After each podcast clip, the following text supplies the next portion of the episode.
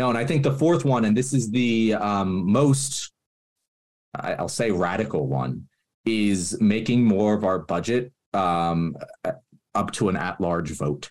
Um, and that doesn't necessarily have to mean like everything, but having a small portion of our budget um, allotted for ballot initiatives where people and we see this on a local level um, where when local communities do this it, and, and this is international as well as local communities within the us when they appropriate a portion of their budget to be at will on a ballot initiative um, or, or at, at votes of town hall meetings whatever it is it not only does it increase voter participation and civic engagement, it increases people's satisfaction um, with their government. It makes them more willing to pay taxes um, because they know they're going towards a place that they have control over, right? Like in America, we complain about high taxes, but we don't really have that high of a tax rate when it comes to a global standard. But we also feel like we get the least value from our taxes. And so when you have more a little more direct democracy in how our tax money is being spent.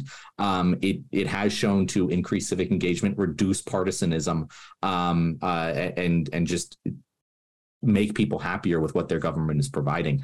Um, so I think that's kind of, that's the fourth most probably most radical position, but I think it's really only radical because it's new. Um, I don't necessarily think it's fundamentally incompatible with what a lot of Americans think. It would be hard to do because, like for example, I actually live in New Jersey, so mm-hmm. New Jersey has a very high property tax rate, but yep. those property taxes fund schools. That's what the tax is mm-hmm. designed mm-hmm. to do. So I think a lot of those things might be already built in. But if you're like, hey man, if every American could just write down five things, 20% of your tax are going to go to these five things, Americans would all write their, the correct things. Mm-hmm. I trust the mm-hmm. American people to say the right thing, to be healthcare, education, you know, like whatever. Mm-hmm. Firefighters, mm-hmm. you know, insert whatever they want here. It wouldn't be the military, right? It wouldn't. Yeah, it, yeah. You know, some people would say the military, and that's fine. If you want to say the military, you think the military should be funded more, great. You can allocate your money there. But it's the smartest thing mm-hmm. Cardi B ever said. You don't get you don't get receipts for your taxes, which I think is bullshit. Yeah. It's the only thing you pay yeah. for that you don't get a receipt for. Especially if it goes to the military where they've failed five audits in a row and don't know where our money's going. yeah.